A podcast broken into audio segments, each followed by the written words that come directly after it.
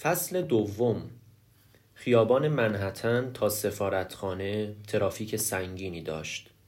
ماشین ها، موتورسیکلت ها، کالسکه های سهچرخه و اتوبوس هایی که دو برابر ظرفیتشان مسافر داشتند و چرخ ها و تایرهای ماشین ها در آن گرمای بعد از ظهر به دنبال جایی برای حرکت با هم در رقابت و مبارزه بودند.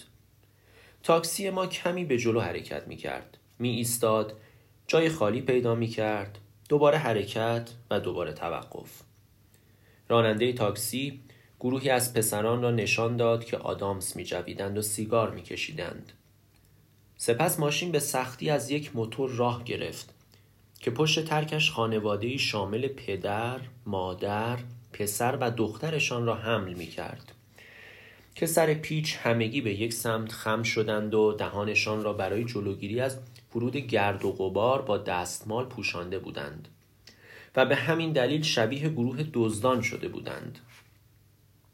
در سراسر پیاده رو زنانی با پوست های قهوه‌ای رنگ و ترک خورده و چروکیده که سبت های رنگ و رو رفته حسیری قهوه‌ای رنگ پر از میوه های رسیده داشتند ایستاده بودند و مکانیک ها در درگاه گاراژ خود با بیحوصلگی مشغول تعمیر بخش های مختلف یک موتور بودند. پشت سر آنها در زمین قهوه‌ای آکنده از زباله های بدبو دو خروس و یک مرغ سیاه در جستجوی غذا بودند. بچه ها در حالی که گلی شده بودند در زمین پر از پوسته های ذرت و موز سر میخوردند و با جیغ و داد و شادی بازی می کردند بدون اینکه هیچ توجهی به زمین کثیف اطرافشان داشته باشند. سرانجام وقتی موفق شدیم بزرگراه را پشت سر بگذاریم همه چیز آرام شد.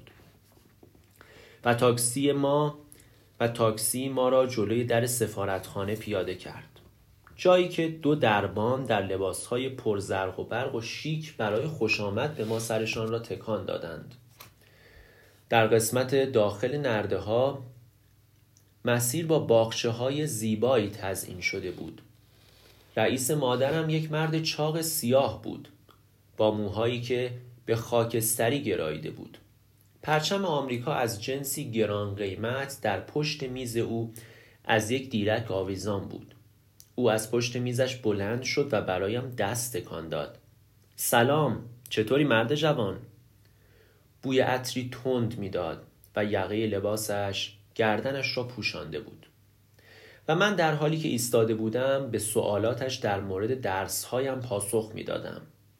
هوای داخل اداره مانند هوای قله های کوهستانی سرد و خشک بود.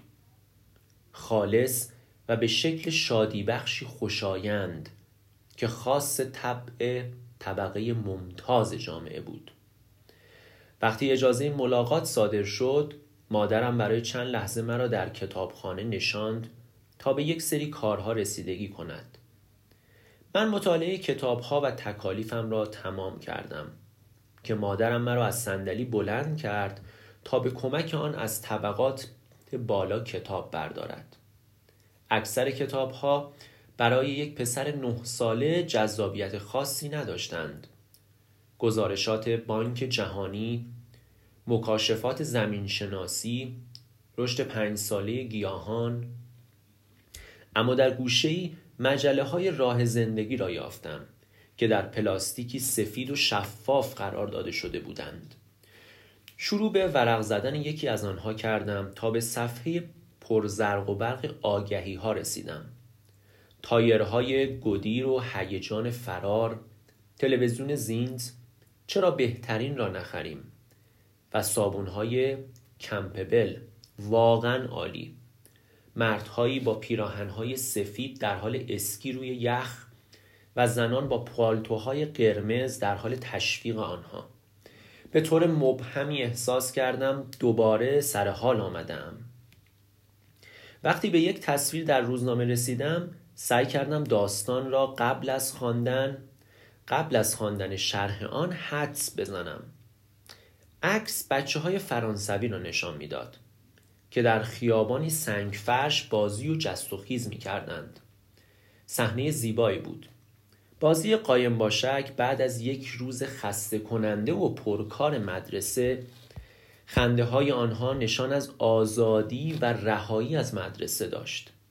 عکسی از زنی ژاپنی که دختر بچه برهنه را در یک وان کم عمق در آغوش گرفته بود که خیلی ناراحت شده بود. دختر بیمار بود پاهایش تب داشتند و سرش به عقب برگشته بود چهره مادرش سرشار از غم و غصه بود شاید او خود را مقصر می‌دانست سرانجام به عکس یک پیرمرد رسیدم که با عینک درشت و سیاه در حالی که بارانی به تن داشت از یک خیابان خلوت عبور می کرد. من متوجه نشدم آن عکس چه چیز را به تصویر کشیده است. هیچ چیز غیر طبیعی در آن به چشم نمی‌خورد. صفحه بعد تصویری از همان مرد بود. این تصویر نمای نزدیکی از دستهای او را نشان می‌داد. دستهایش حالت رنگ پریدگی و زردی عجیبی داشتند. گویی اصلا خونی در آنها جریان ندارد من دوباره به عکس قبلی نگاه کردم و متوجه موهای ژولیده لبهای گوشتالود و سفید و بینی کشیده او شدم و همه اینها او را شبیه ارواح کرده بود. به نظرم آمد او باید به سختی بیمار باشد. قربانی جنگ های اتمی یا یک فرد آلبینو که من چند روز پیش در خیابان به یکی از آنها برخورده بودم و مادرم درباره آنها توضیحاتی به من داده بود. اما وقتی نوشته های زیر عکس را خواندم اصلا این گونه نبود. او فردی تحت درمان شیمیایی بود تا رنگ پوستش را روشن کند. تمام هزینهاش را نیز خودش پرداخت کرده بود. اظهار کرده بود که می‌خواهد یک سفید پوست شود و از تصمیمی که گرفته بود شدیداً پشیمان بود. اما تغییرات غیر قابل برگشت بودند. مردان و زنان سیاه پوست زیادی در آمریکا مانند او هستند که به دلیل قول خوشبختی بعد از سفید پوست شدن تن به این کار دادند. احساس کردم گردن و صورتم داغ شدند. آیا مادرم در این باره می‌داند؟ رئیسش چطور؟ چرا او چند متر آن طرفتر این چنین آرام نشسته و به کارهایش رسیدگی می کند می‌خواستم خیلی سریع از جایم بلند شوم و آنچه را خوانده بودم به آنها بگویم. و از آنان توضیح بخواهم. اما چیزی مانع من شد. گویی در رویا بودم. هیچ حرفی برای بیان ترس جدیدم پیدا نکردم. در آن زمان مادرم آمد تا مرا به خانه ببرد. مجله را سر جایش گذاشتم و لبخند زدم. هوای اتاق هنوز مانند قبل خنک بود. در آن زمان سه سال بود که ما در اندونزی زندگی می کردیم زیرا مادرم با یکی دیگر از همکلاسی هایش در دانشگاه که اندونزیایی بود به نام لولو ازدواج کرده بود که به زبان هاوایی به معنی دیوانه است که باعث خنده بیپایان گرامس شده بود. اما این معنی اصلا به آن شخص نمی آمد زیرا لولو انسان خوبی بود با رفتاری خوب و مانند مردم کشورش انسانی با وقار و با متانت به حساب می آمد. او کوتاه قد با پوستی به رنگ قهوه‌ای بود و موهای مشکی و زبر داشت و چهرهش بیشتر مکزیکی یا ساموایی به نظر می آمد تا اندونزیایی او به خوبی تنیس بازی می کرد و دارای طبعی خونسرد بود که همیشه لبخند می‌زد برای دو سال که من از چهار سالگی به شش سالگی رسیدم به یاد دارم که تا مدتها شبها با گرامز شطرنج بازی می‌کرد و با من نیز کشتی می‌گرفت. تا اینکه روزی مادرم مرا روی پایش نشاند و به من گفت که لولو می‌خواهد ما را با خود به جای خیلی دوری ببرد. من نه هیجان زده شدم و نه هیچ توضیحی خواستم. از مادرم سوال نکردم که آیا از او خوشش می آید من به اندازه کافی در جاهای دور و, دور و اطراف بودم که بدانم اینها مسائل مهمی هستند. چانه مادرم هنگام صحبت می لرزید همان گونه که حالا هم وقتی اشکهایش را پاک می کند می لرزد او مرا برای مدت طولانی بغل کرد که باعث شد احساس شجاعت کنم. اگرچه نمی‌دانم چرا. لولو بعد از آن ناگهانی و سریع هوایی را ترک کرد. اما ما به خاطر آماده شدن پاسپورت ویزا بلیت هواپیما رزرو هتل و یک سری کارهای دیگر مجبور شدیم چند ماه صبر کنیم. زمانی که ما آماده سفر بودیم پدر بزرگم یک نقشه آورد و از روی آن نام جزیره های زنجیره‌ای اندونزی را خواند. جاوا، برنئو، سوماترا و بالی. او گفت بعضی از نامها را از زمانی که جوان بوده و کتاب جوزف کنراد را خوانده به یاد دارد. جزایر چاشنی. آن موقع آنها را این گونه میخواندند. اسامی افسون شده و مدفون در افسانه ها او گفت شکارچیان اینجا هنوز ببر و اورانگوتان را از آنجا میآورند. او سرش را از روی کتاب بلند کرد و من دیدم که چشمهایش پر از اشک است. ضمنا می‌گویند آنها هنوز سر دشمنانشان را می‌برند و به عنوان قنیمت می‌برند. توت از وزارتخانه پرسجو کرده بود که آیا آنجا کشوری قابل اطمینان است؟ و با هر کسی که صحبت می‌کرد به او می‌گفتند که آنجا همه شرایط تحت کنترل است. با این وجود چندین صندوق پر از مواد غذایی خشک به ما داد. پر از شیر خشک کنسرو و ساردین و چیزهای دیگر. او می‌گفت شما نمی‌دانید آنها چه غذاهایی می‌خورند. مادرم فقط او را نگاه می‌کرد. اما او جعبه های شکلات را تکان می‌داد تا توجه مرا به خود جلب کند. سرانجام ما سوار یک هواپیمای جت پان ای ام شدیم تا ما را در اطراف جهان به پرواز درآورد. من یک پیراهن سفید آستین بلند پوشیده بودم. با یک کروات و گیره خاکستری رنگ. مهماندار برای سرگرم شدن به من یک جدول داد و همچنین یک هواپیمای فلزی تکه تکه که باید قطعات آن را به هم وصل می کردم که من آن را در جیب پیراهنم گذاشتم. ما در سه روزی که در ژاپن توقف داشتیم در زیر بارانهایی که تا مغز استخوان را منجمد می کرد به راه افتادیم.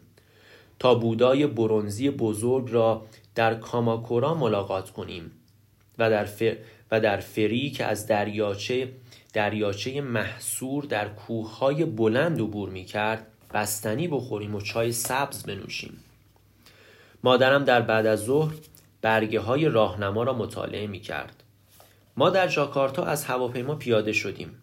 جایی که سرما جای خود را به گرما داد و خورشید تابان در آسمان می درخشید. من دست مادرم را محکم گرفتم. با این تصور که او را از پیامدهای احتمالی حفظ کنم. لولو آنجا به استقبال ما آمده بود. کمی چاق شده بود و سیبیل پرپشتی داشت که خندهاش را می پوشند.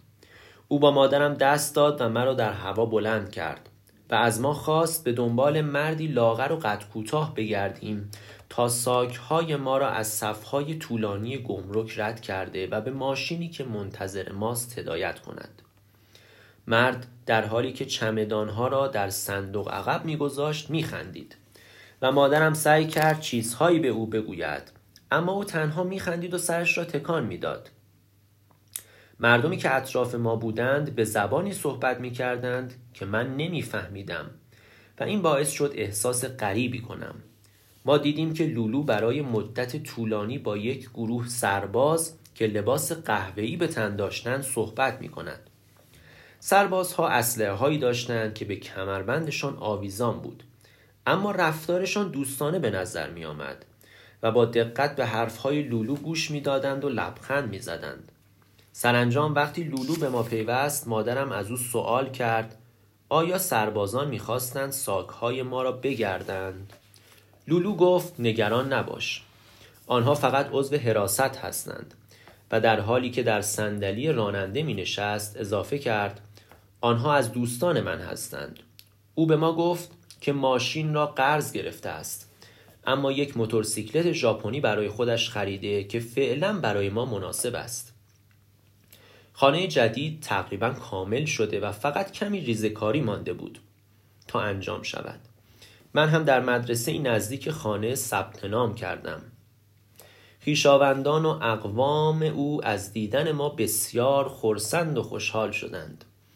هنگامی که او با مادرم صحبت می کرد من از شیشه عقب ماشین بیرون را تماشا می کردم دهکده های سرسبز و قهوه‌ای بی انتها در جرفای جنگل ها بوی گازوئیل و چوب نیمه سوخته را حس می کردم زنان و مردان که در شالیزارها ایستاده بودند و چهره هایشان در زیر کلاههای لب پهن پنهان بود. یک پسر که سر تا پا خیس و پشت یک بوفالوی آبی سوار بود و چوبی را که در دست داشت تکان می‌داد. کم کم خیابانها شلوغ شدند. مغازه ها و فروشگاه های کوچک و مردهایی که گاری های پر از شن و الوار را حرکت می‌دادند. تا ساختمان های اینجا نیز مانند ساختمان های هوایی قد بکشند دیده می شدند. لولو گفت هتل اندونزیایی بسیار مدرن و پیشرفته است و مرکز خرید جدید ساختمانی سفید و نورانی دارد. اما فعلا فقط چند ساختمان بلندتر از درخت بود که جاده را زشت و وقیح کرده بود. وقتی یک ردیف از خانه های بزرگ با باغ های زیبا را پشت سر می گذاشتیم مادرم چیزی گفت که من آن موقع درست متوجه نشدم. چیزی درباره فردی به نام سوکورانو و دولت. من از صندلی عقب گفتم سوکورنو کیست؟ اما ظاهرا لولو توجهی به من نداشت. در عوض لولو بازوی مرا گرفت و به, به روبرو اشاره کرد و در حالی که به بالا اشاره می کرد گفت نگاه کن. در آنجا کنار خیابان یک مجسمه قولپیکر به بلندی ده طبقه به شکل بدن یک انسان و سر میمون با پاهای گشاد از هم وجود داشت. همانطور که به آن نزدیک می شدیم لولو گفت نامش هانومان است خدای میمون ها من در جای خود چرخیدم گویی هیپنوتیزم شده باشم. بخشی از مجسمه که پشت به آفتاب بود تیره به نظر می آمد و حالتی داشت که گویی می خواهد به سوی آسمان پرواز کند و در همان حال جمعیت به دور پاهایش پیچ و تاب میخوردند. لولو آرام گفت او یک جنگجوی بزرگ است و قوی به اندازه ده مرد. وقتی او با شیطان مبارزه می کرد هیچ وقت شکست نخورد. خانه در یک بخش در یک بخش در حال رشد در منطقه‌ای در حومه شهر قرار داشت. جاده از یک پل باریک که روی رودخانه قهوه‌ای رنگ عریضی قرار داشت میگذشت. وقتی از پل گذشتیم توانستم دهاتی ها را ببینم که کنار آب حمام می کنند و لباس می شویند. سپس جاده از خیابان آسفالته به جاده شنی پیچید و کم کم مغازه ها و خانه های پوشالی و کوچک را پشت سر گذاشتیم و در پایان به پیاده روی باریکی از کامپونگ قدم نهادیم. خانه طرحی جدید داشت و با آجر قرمز رنگ درست شده بود. اما باز و در مقابل وزش باد قرار داشت و یک درخت بزرگ انبه نیز در باغچه جلوی خانه بود. همین که از در وارد شدیم لولو گفت برایم هدیه غیر منتظره دارد. اما قبل از اینکه توضیح بیشتری دهد صدای بلندی از بالای درخت باعث شد من و مادرم با ترس به بالا نگاه کنیم و در آنجا یک حیبت بزرگ با بدنی پر از مو و سری تخت و صاف و دستهای لاغر و کشیده دیدیم که از شاخه های درخت آویزان بود. من فریاد کشیدم یک میمون! و مادرم تصدیق کرد یک بوزینه! لولو بادام زمینی از جیبش درآورد و به میمون داد و گفت نامش تاتا است. او را از گینه نو برای تو خریدم. من نزدیکتر رفتم تا نگاه دقیق تری به او بیاندازم. اما تاتا ترسید و با چشمهای باز و مشکوک به من نگاه کرد. بنابراین تصمیم گرفتم همانجا بیستم و جلوتر نروم. لولو در حالی که بادام زمینی دیگری به او گفت نترس او با قلاده مهار شده. بیا نزدیکتر.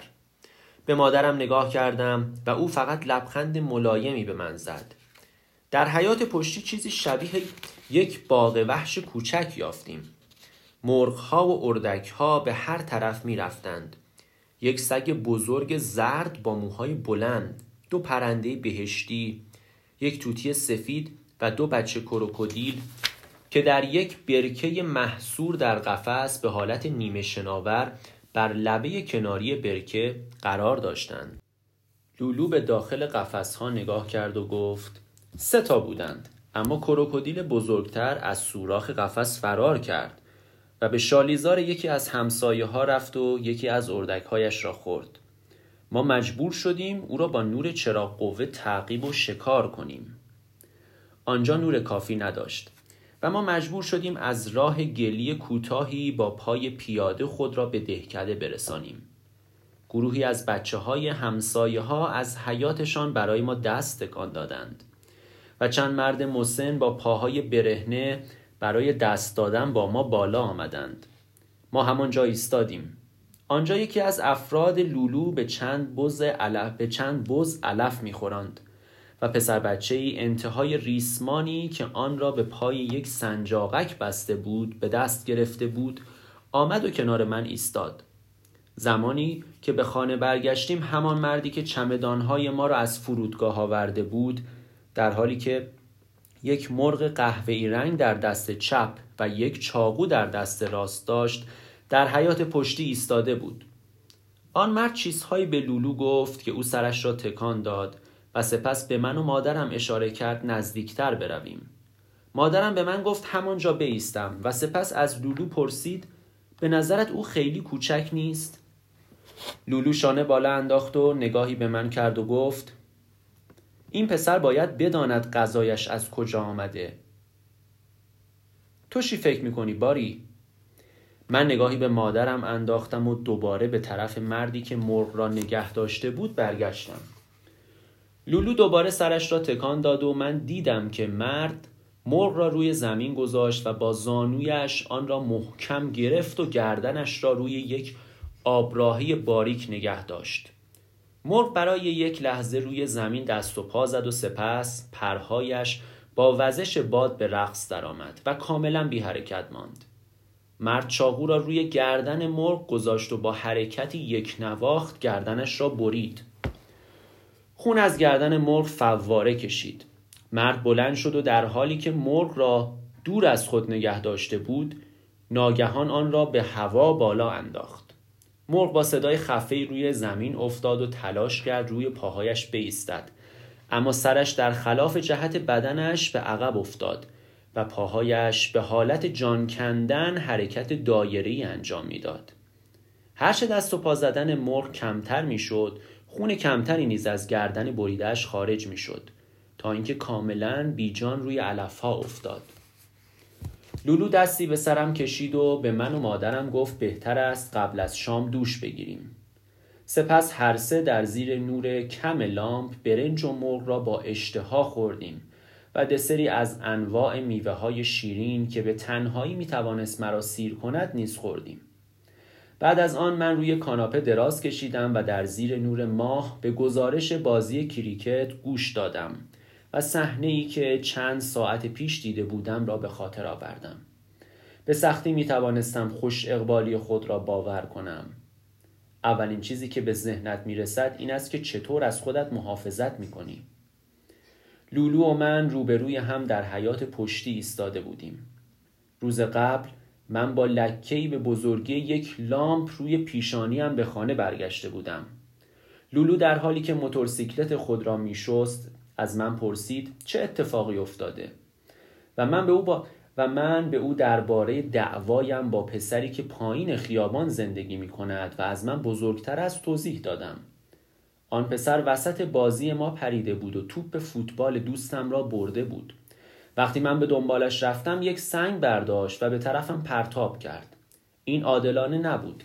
صدایم از شدت ناراحتی بند آمده بود. او تقلب کرده بود. لولو موهایم را با دستهایش کنار زد و محل زخم را بازرسی کرد و سپس گفت خونریزی نکرده. و بعد سر کارش برگشت. من فکر کردم موضوع تمام شده است اما وقتی روز بعد از سر کارش به خانه برگشت با خود دو جفت دستکش بکس آورده بود که بوی چرم نو می‌داد. یک جفت دستکش بزرگتر مشکی و یک جفت کوچکتر قرمز رنگ. که با نخی به هم وصل و از شانه های لولو آویزان بودند. او دستکش مرا محکم برایم بست و سپس دستکش های خود را به دست و آنها را نیز امتحان کرد.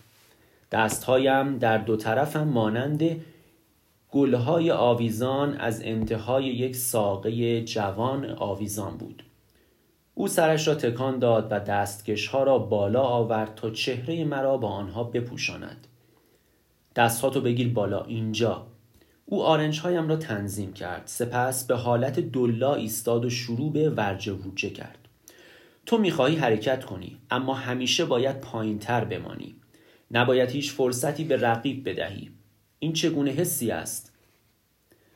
من فقط سرم را تکان دادم و تا جایی که می‌توانستم سعی کردم مانند او حرکت کنم.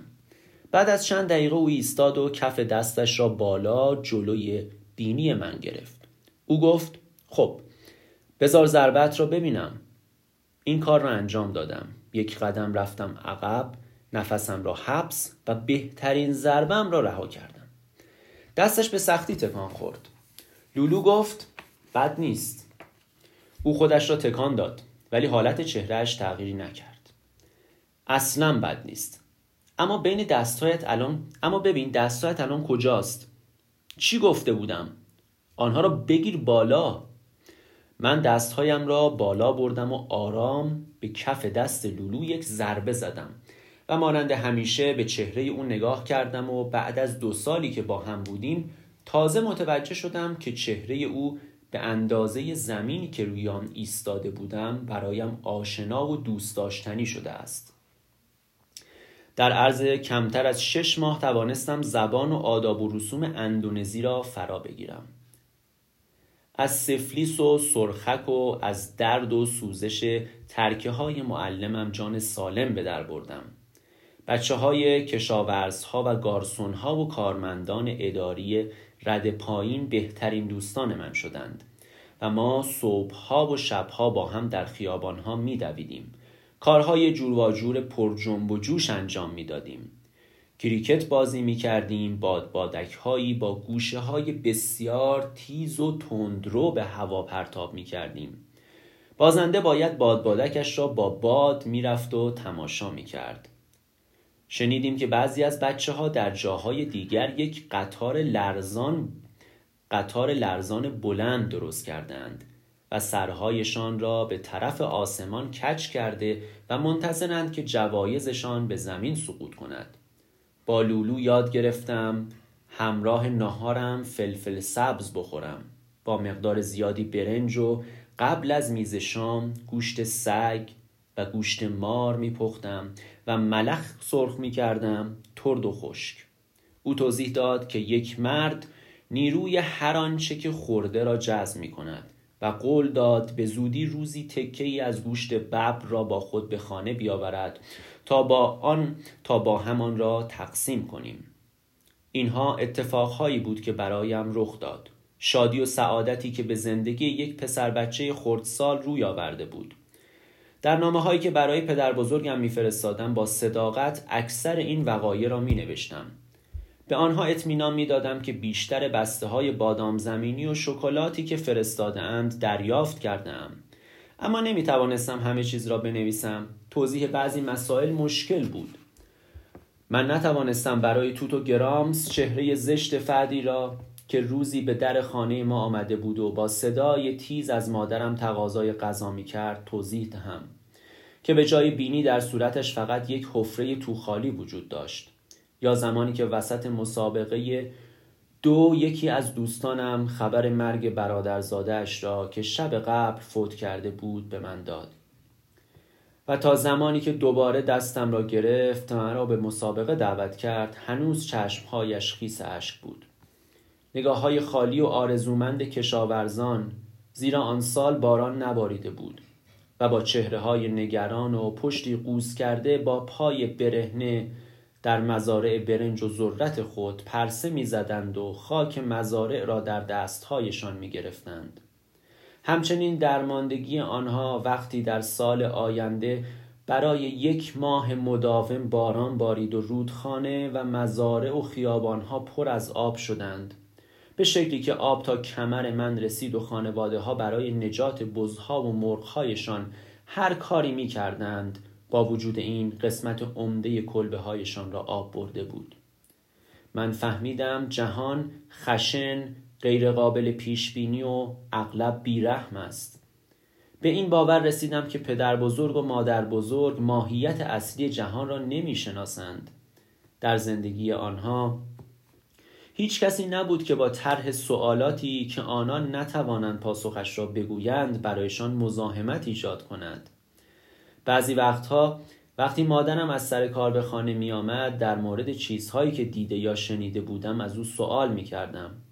او پیاپی مرا نوازش کرده و با حوصله به حرفهایم گوش می‌داد و سعی می کرد به بهترین نحوی که می توانست مسائل را برایم توضیح دهد. من همیشه ارزش توجه او را می دانستم. صدای او، لمس کردن دست او و سپس همه رازها برایم روشن می شدند. اما اطلاعات او درباره سیلاب ها، جنگیری و جنگ خروس ها کمتر از آن چیزی بود که مرا ارضا کند. همه این چیزها همانقدر برای او بیگانه و تازه بود که برای من بود و احساس می کردم که سوالاتم تنها باعث نگرانی های بیمورد او می شود و به همین دلیل گفتگو در آنباره را پایان می دادم. بنابراین برای راهنمایی خواستن از سراغ لولو می رفتم. او زیاد صحبت نمی کرد. اما بودن در کنارش آرامش بخش بود. او مرا پیش خانواده و دوستان پسر خودش معرفی او مرا پیش خانواده و دوستان پسر خودش معرفی کرده بود. اما او هرگز مسائل را غیر از آنچه واقعیت داشت به کسی نمی گفت یا تظاهر نمی کرد که روابط ما سمیمانه تر از آن چیزی است که به نظر می آید من این فاصله را حس می کردم این بیانگر اعتمادی جوان مردانه بود و به نظر می آمد اطلاعات او در مورد جهان نامحدود است او چیزهای زیادی می دانست. راه کنترل احساساتی که داشتم یا توضیحاتی برای رازهای پایان ناپذیر سرنوشت را می دانست. مثلا چگونگی رفتار با فقیرها را می دانست.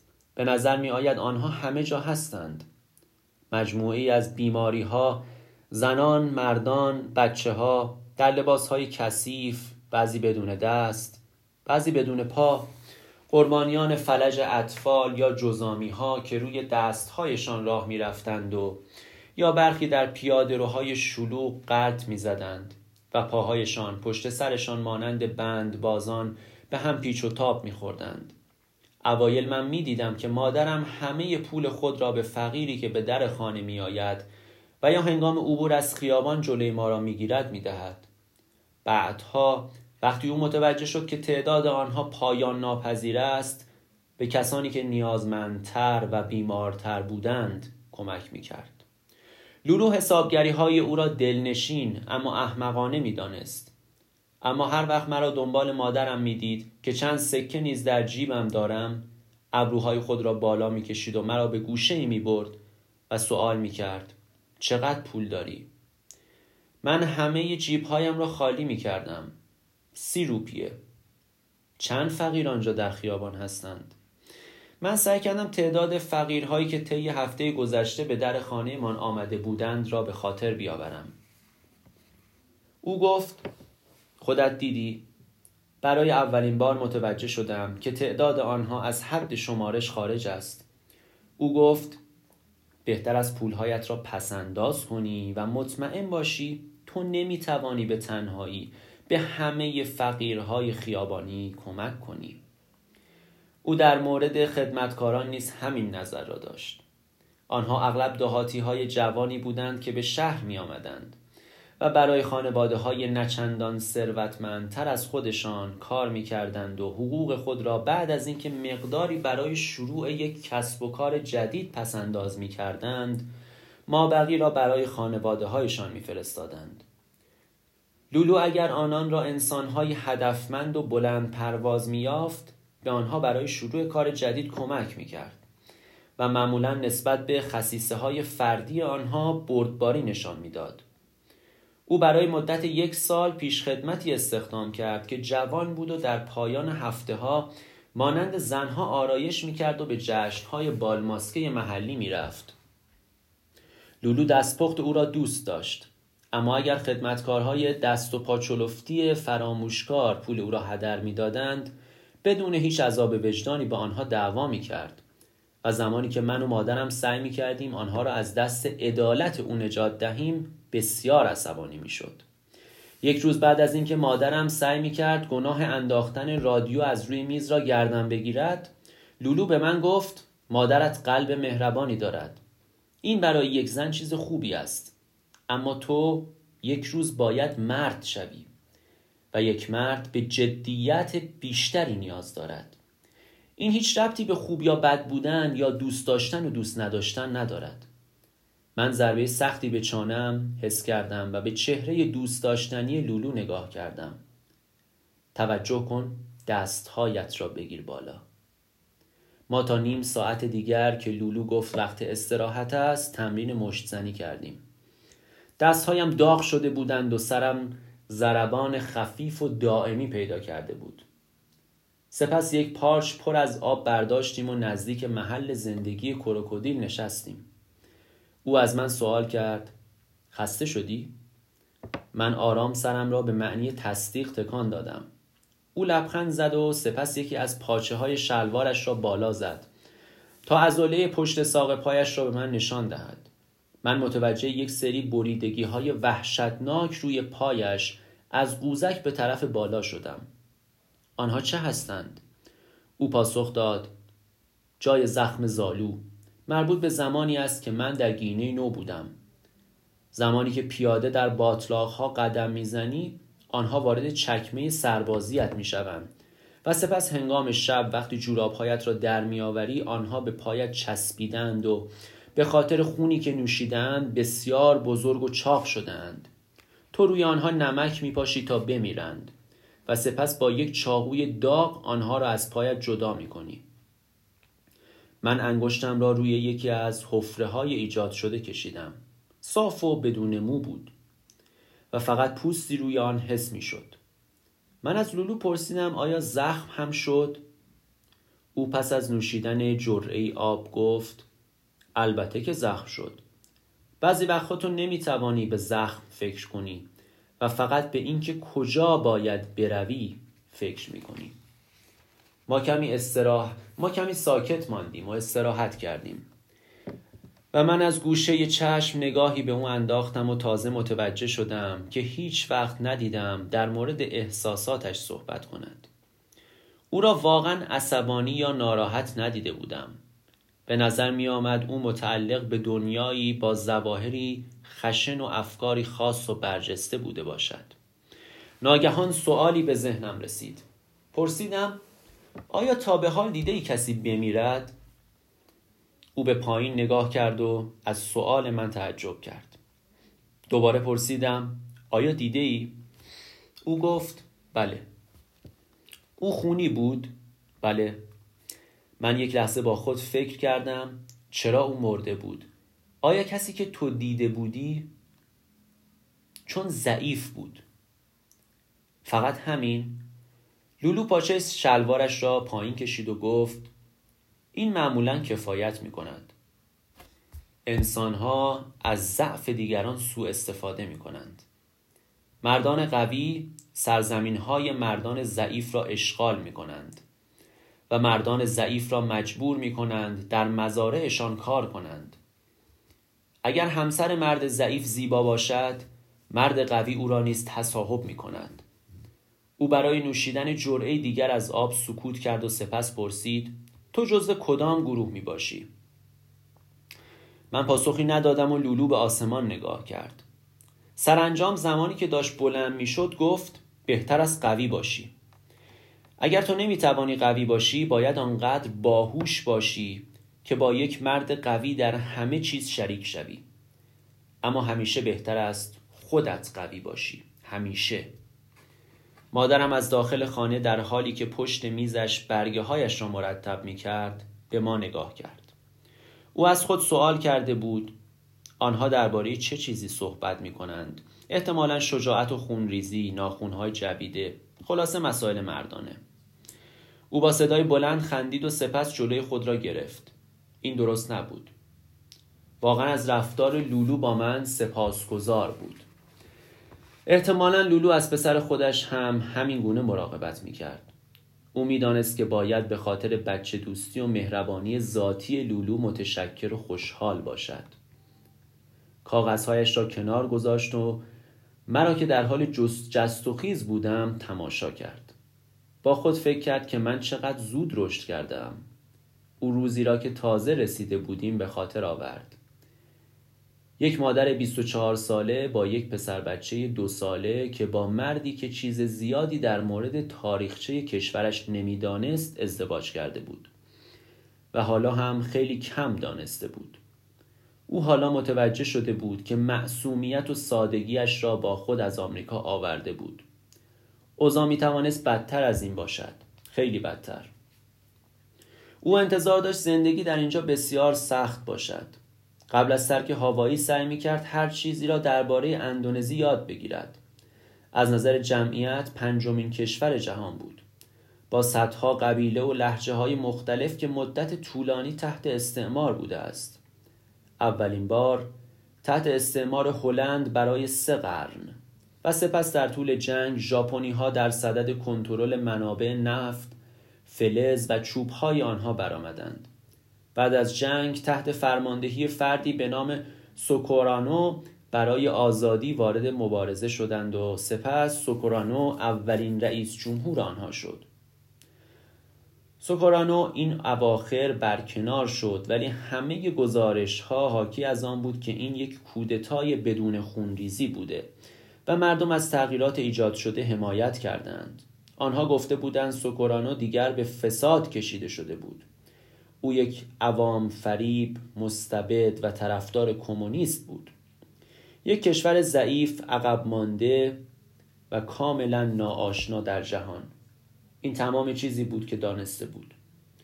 او برای هر چیزی مانند شیوع اسهال خونی تبهای شدید حمامهایی با آب سرد دستشویی کردن در گودالی در زمین قطع برق برای چند هفته گرما و پشه های تمام نشدنی آمادگی داشت. اما حوصله گرفتاری و دردسر را نداشت. ولی محکمتر و جان سختتر از آنی بود که به نظر می آمد. حتی از آنچه خود فکر می کرد سرسختتر بود. در هر حال این مسائل چیزی بود که بعد از رفتن باراک او را در نظر لولو محبوب جلوه داده بود. تعهد برای انجام کارهای جدید و مهم کمک به همسرش برای بازسازی کشورش در یک مکان جدید و ناآشنا که حتی برای پدر و مادرش غیر قابل دسترسی بود. اما او به هیچ وجه آمادگی تنهایی را نداشت. این چیزی دائمی مانند تنفس پی در پی بود. آنجا هیچ چیز ناراحت کنند آنجا هیچ چیز ناراحت کننده قابل گفتنی وجود نداشت. لولو با آغوش گرم پذیرای او شده بود و حتی برای اینکه بتواند بیشتر در خانه و پیش او باشد مسیر زندگیش را تغییر داده و هرچه که موجب آسایش او می‌شد را برایش فراهم کرده بود. خانوادهش نیز با گذشت و سخاوت او و فرزندش را به عنوان یکی از اعضای خانواده خود پذیرفته بودند. با این وجود در آن سال چیزی بین او و لولو اتفاق افتاد که باعث جدایی آن دو از هم شد. لولو در هوایی سرشار از زندگی و مشتاق انجام طرحهایش برای زندگی بود. شبها که تنها می شدند او برای مادرم تعریف می کرد که بچه جنگ است. دیده است که پدر و برادر بزرگترش برای پیوستن به ارتش انقلابی خانه را ترک کرده و سپس خبر مرگ آنها آمده و همه چیز از دست رفته است. ارتش هلند خانه آنها را غصب کرده و آنها مجبور شدند به شهرهای مرزی نقل مکان کنند و چگونه مادرش برای به دست آوردن غذا مجبور شد طلاهایش را بفروشد. اکنون که هلندی ها بیرون رفته بودند همه چیز تغییر کرده و برگشت او به دانشگاه و ادامه تدریسش هم جزی از همین تغییر بود. البته با همه اینها او زیاد در مورد این مسائل حرفی نزد. در واقع به نظر می آمد که کلا کم با مادرم صحبت می کرد و وقتی هم صحبتی به میان می آمد فقط درباره کاری که در دست داشت یا تعمیرات وسایل خانه یا برنامه‌ریزی یک مسافرت برای دید و بازدید اقوام گفتگو می کرد. این بدان معنی بود که او نیز به بعضی مکانهای مخفی تاریک دور از دسترس کشیده شده بود و شادترین بخش وجودش را با خود به آنجا می برد.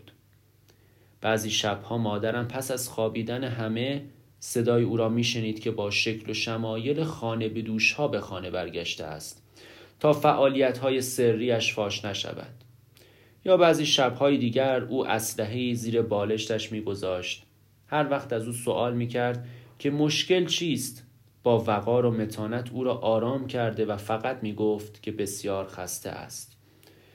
این نشان می‌داد که او حتی به کلمات و معانی آنها بیاعتماد بود.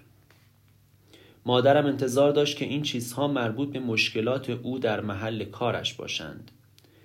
وقتی ما آمدیم او برای ارتش به عنوان زمین شناس کار می‌کرد. و محل اینجا راه و تونل نجات را مشخص می‌کرد. این کاری فکری و ذهنی بود و پول زیادی بابت آن دریافت نمی‌کرد. تنها خرج پر کردن یخچال به اندازه حقوق دو ماه او بود. و الان با وجود همسر و فرزند افسردگی او تعجبی نداشت.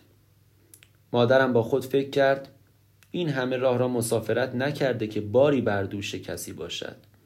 او خود باید بارش را به دوش بکشد بنابراین شغلی برای خود در سفارت آمریکا پیدا کرد که تدریس زبان انگلیسی به مردان اندونزیایی بود این خود جزء برنامه های آمریکا برای پیشرفت دولت های دیگر به حساب می آمد. حقوقش کمک خرج بود اما تنهایی او را چاره نمی کرد. مردان اندونزیایی تمایل زیادی به یادگیری زبان انگلیسی نشان نمی‌دادند و چندین نفر مشکلاتی برایش ایجاد کردند. مردان آمریکایی معمولا افراد مسنی بودند که عاشق کار کردن در سفارت آمریکا بودند و به عنوان ژورنالیست یا اقتصاددان مشغول به کار بودند. اغلب برای ماهها به شکل مرموزی غیبت می کردند و هیچ وقت پست و مسئولیتشان در سفارت مشخص و روشن نبود. بعضی از آنها کاریکاتورهایی از آمریکایی های زشت و بیفرهنگ بودند که جوکهایی در مورد اندونزیایی ها می گفتند و پس از آنکه فهمیدند همسر مادرم هم یک اندونزیایی است با او به شکل دیگری رفتار می کردند و سعی می کردند کدورت را از دلش دور کنند مثلا می گفتند جیم را خیلی جدی نگیر گرما به سرش زده راستی حال پسرت چطور است؟ پسر بسیار خوبی است این مردان کشور را یا حداقل بخشهایی از آن و جاهای مخفی که در آنجا اسکلت های دفن شده بودند را می شناختند. آنها هنگام ناهار یا گفتگوهای اتفاقی برای مادرم آنچه را که نمی توانست از گزارشات روزنامه ها یاد بگیرد توضیح می‌دادند. آنها توضیح می‌دادند چگونه سوکارنو از دست یکی از سران آمریکایی که طرفدار کمونیسم در هند و چین بود به شدت عصبی و ناراحت شده بود. همچنین از بیپروایی او در صحبت از ناسیونالیست و سیاستهای تفرق انگیز به تنگ آمده بود.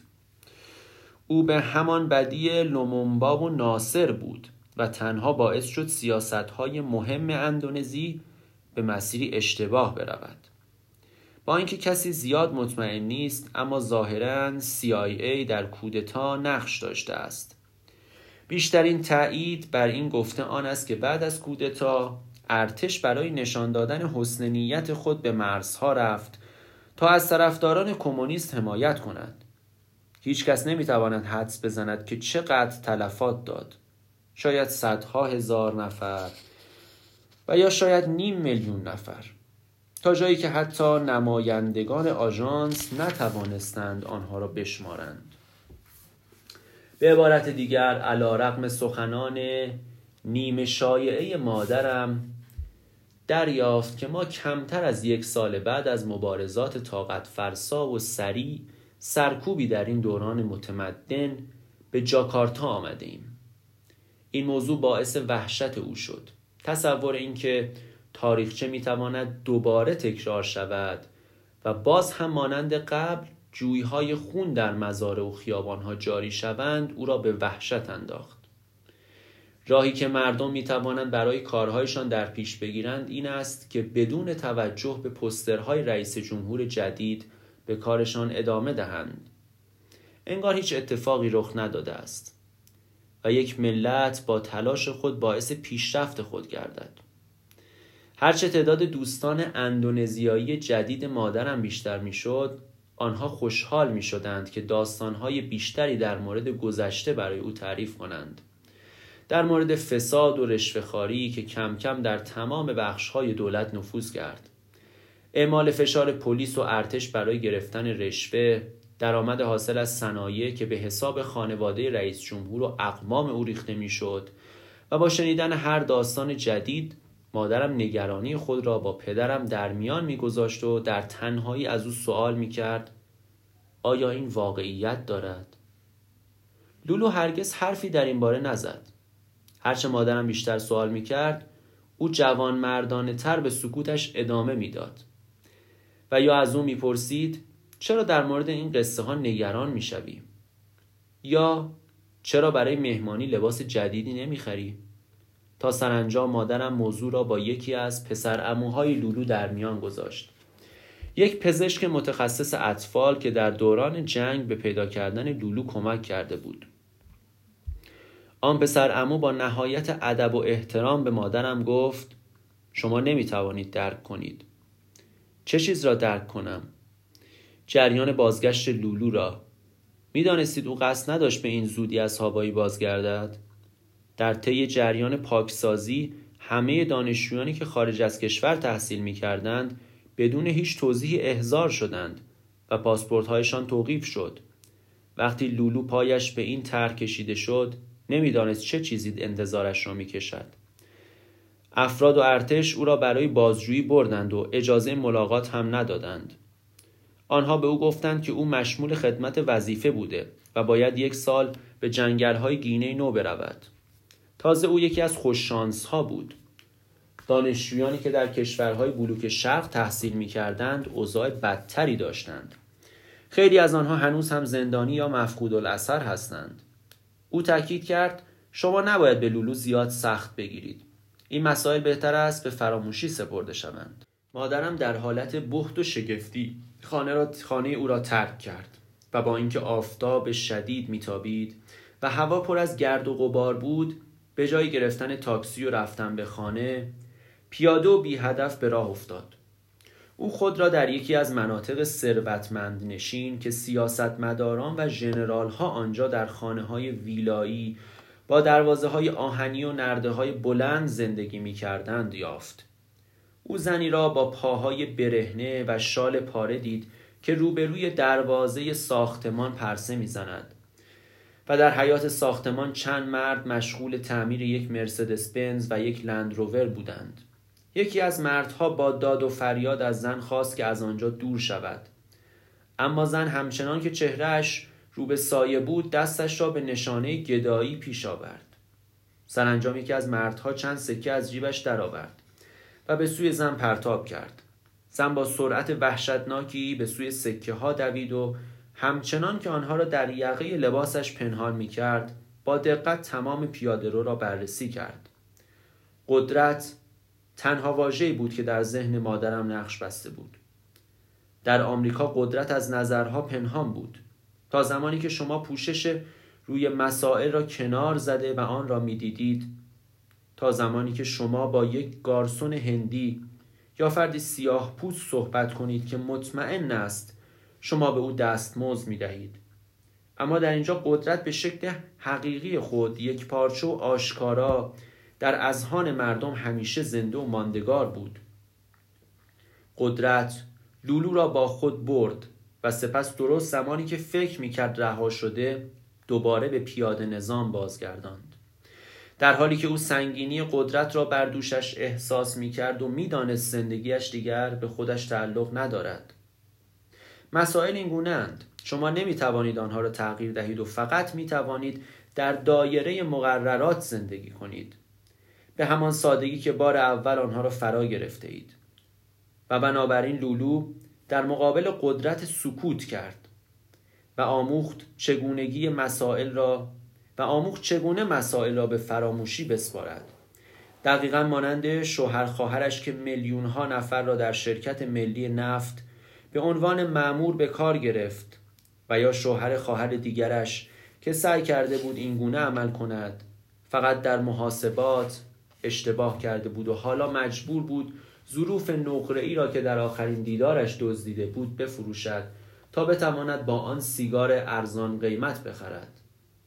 مادرم به یاد آورد یک بار که سوالات ناتمامش لولو را عصبی کرده بود او گفته بود لغزش و خطا نعمتی است که تنها خارجی ها از آن بهره مندند گویی می‌خواست بگوید چرا اینقدر ذهنت را مشغول کرده ای مادرم نمی‌دانست از دست دادن همه چیز و بیدار شدن از خواب در حالی که شکمت از گرسنگی مالش می رود چه احساسی دارد؟ او نمی‌دانست مسیر امنیت چقدر می توانست پر ازدهام و غیر قابل اعتماد باشد. بدون دقت کافی یک اشتباه ساده می توانست گذشته را تباه کند. لولو راست می گفت بله کاملا. مادرم یک خارجی از طبقه متوسط و سفید پوست بود که به وسیله میراثش حفاظت می‌شد. چه آن را می‌خواست یا نمی‌خواست. او همیشه وقتی مسائل خیلی در هم و برهم می شدند آنها را رها می کرد که این امر امکان نفی هر چیزی که او توانایی گفتنش به لولو را نداشت فراهم می کرد این حائلی میان آنها بود که نمی‌شد آن را ندیده گرفت. در این لحظه او به پنجره نگاه کرد و دید که من و لولو روی زمین چمن قدم می‌زنیم. با دیدن این منظره کمی به خود لرزید و سپس با یک وحشت ناگهانی از جایش بلند شد. قدرت پسرش را از او گرفته بود. وقتی به عقب نگاه می کنم مطمئن نیستم که آیا واقعا لولو فهمیده بود که در آن سالها چه اتفاقی برای مادرم رخ داده بود؟ چرا با وجود اینکه او به سختی کار می کرد تا برای مادرم آسایش فراهم کند بیشتر باعث فاصله میان آنها می‌شد؟ او مردی نبود که این سوالها را از خود بپرسد. به جای آن سعی کرد حواسش را جمع کند و زمانی که در اندونزی بودیم شروع به پیشرفت و ترقی کرد.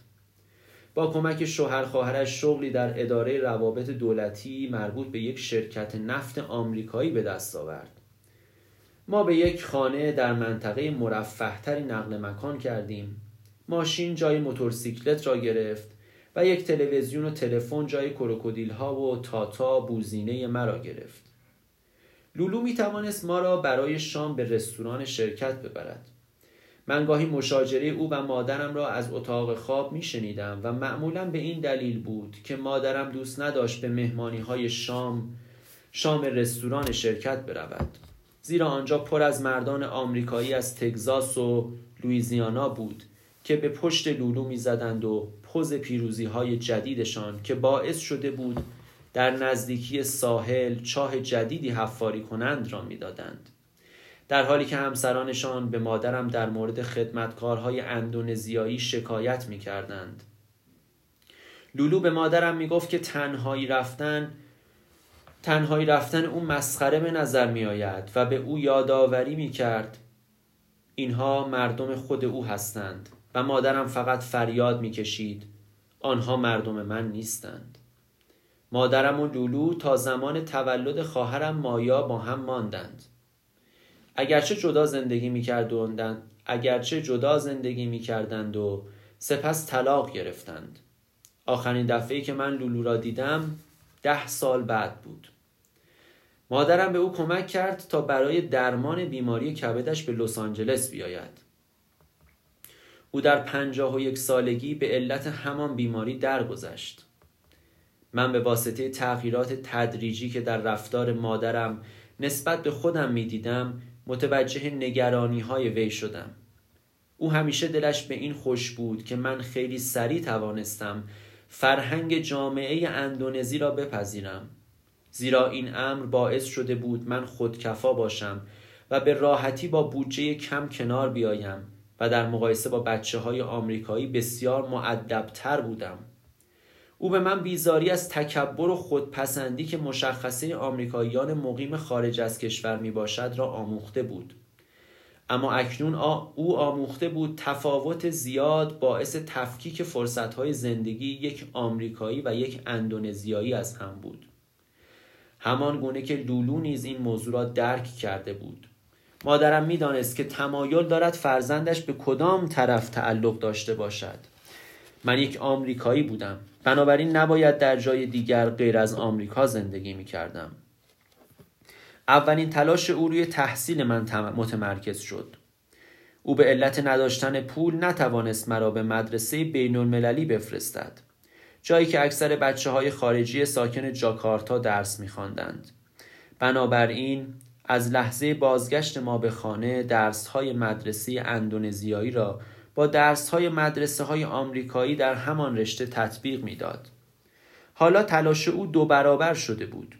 پنج روز در هفته هر روز ساعت چهار صبح به اتاق من می آمد و به زور به من صبحانه می‌داد و سپس به مدت سه ساعت درس های انگلیسی هم را به من می آموخت. و سپس ساعت هفت راهی مدرسه می شدم و او به سر کار می رفت. من معمولا در مقابل این رژیم غذایی بد مقاومت می کردم اما هر فریبی که به کار می بردم غیر قابل قبول بود. مثلا می گفتم معدم درد می کند. یا هر پنج دقیقه یک بار چشمهایم را می بستم. اما او همچنان به روش خود ادامه می‌داد و می گفت این برای من مانند یک پیکنیک خوشایند نیست و سپس صدای مادر بزرگم که نگران سلامتی من بود بلند می شد. به یاد دارم یک بار در اندونزی که بعد از تاریکی به منزل آمدم و دیدم یک سری از همسایه ها در حیات خانه ما مهمانی گرفتند مادرم خوشحال به نظر نمی رسید اما با دیدن من آرام شد و بعد از چند دقیقه متوجه جوراب گلی شد که دور بازوی خود بسته بودم آن چیست؟ چی؟ آن چرا یک جوراب دور بازویت بسته ای؟ دستم را بریدم. بزار ببینم. خیلی بد نیست. باری گفتم بزار ببینم. من جورابی را که به دور بریدگی عمیق از مچ تا آرنج دستم بود درآوردم. اگر دو نیم سانتی متر آن طرفتر بود رگ را قطع می کرد اما فقط یک بریدگی عمیق بود و گوشت صورتی رنگ مانند یک نبز ضربه می‌زد. همینطور که او زخم را بررسی می کرد توضیح دادم که چه اتفاقی رخ داده است. من و دوستم بی اجازه سوار ماشین کشاورزی آنها شدیم و یک دفعه ماشین شروع به حرکت کرد و چون زمین آن منطقه گلی و لیز بود ما سر خوردیم و بعد به سیمهای خاردار دور مزرعه برخورد کردیم و لولو مادرم وقتی داشت داستان را می‌گفت به اینجا که رسید شروع به خنده کرد به گونه ای که اصلا فراموش کرده بود چه اتفاقی برای فرزندش افتاده است. اما وقتی به یاد آورد که لولو گفته بود باید تا صبح صبر کنیم تا دستش را بخیه بزنیم اخمهایش در هم رفت. او از تنها همسایه ما خواست که ما را به بیمارستان ببرد. او به خاطر آورد که اغلب چراغهای بیرون بیمارستان روشن بود. اما هیچکس در آنجا برای پذیرش کردن به چشم نمی‌خورد. او با صدای بلندی که در سالن اکو می‌شد پرسید کسی اینجا نیست؟ تا اینکه دو نفر که در اتاق پشتی استراحت می‌کردند را پیدا کرد.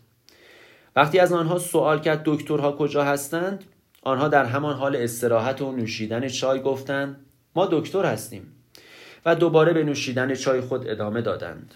سپس آمدند و دست مرا بیست بخیه زدند که اثر خیلی بدی از خود روی دستم به جا گذاشت. و این امر باعث شد او متوجه شود که اگر توجه نداشته باشد ممکن است زندگی فرزندش به خطر بیفتد. زیرا تمام کسانی که اطراف او هستند به قدری مشغله فکری دارند که توجهی به مسائل دیگران نشان نمی دهند. و وقتی متوجه این موضوع شد نیاز زیادی به همدرد داشت. ولی هیچکس برای مبارزه با این تهدیدها و دلگرمی دادن به او در کنارش نبود. اینها بخشی از وقایع بود.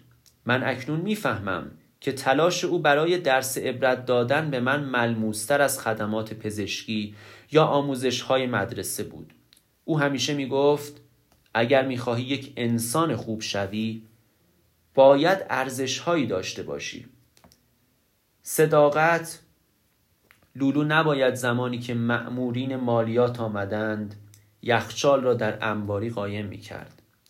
حتی دیگران این کار را انجام دهند و حتی اگر مأمورین مالیات انتظار آن را داشته باشند.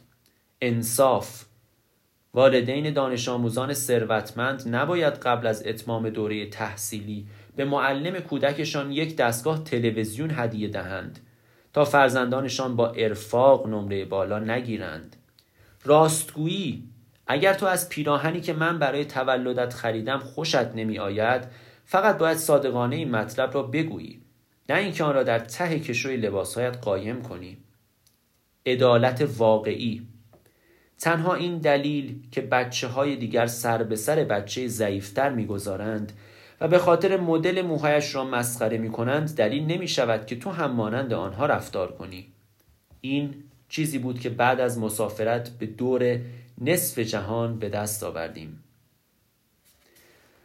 دور از خودپسندی و ریا که می توانند به واسطه شناخت آشکار شوند. مادرم می توانست با غرور ادعای شرافتی کند که نتیجه زندگی گذشته او در غرب بود و به شکل خالص و نابی در آمده بود. مشکلی که او داشت مقاومت کم او بود. هرگاه مرا برای نصیحت کردن به گوشه می برد من با تکان سر رضایت کامل و تایید بیچون و چرای خود را نشان می دادم. با این وجود او خود فهمیده بود بیشتر ایده هایش غیر عملی می باشند. لولو به خوبی قدرت، فساد، رشوهخواری و تلاش بیوقفه برای ایجاد امنیت را توضیح داده بود. ولی هیچ تلاشی برای رسیدن به آنها نکرده بود. من با دیدن این شرایط شدیداً دچار شکگرایی شدم. اعتماد مادرم بر شرافت اجباری بستگی به ایمانی داشت که من هرگز نداشتم. ایمان و اعتقادی که او خود قادر به توضیح آن نبود مانند مذهب. در حقیقت تجربه هایش به او می گفت که او فردی موهن به مقدسات است. مقدسات ایمانی منطقی است که انسانهای آموزش دیده طی سرنوشت خود آن را برای خود شکل می دهند. در سرزمینی که سرنوشت گرایی ابزاری لازم برای سختی و گرفتاری دائمی می باشد. جایی که روز به روز صداقت بیشتر از حقایق فاصله می گیرد.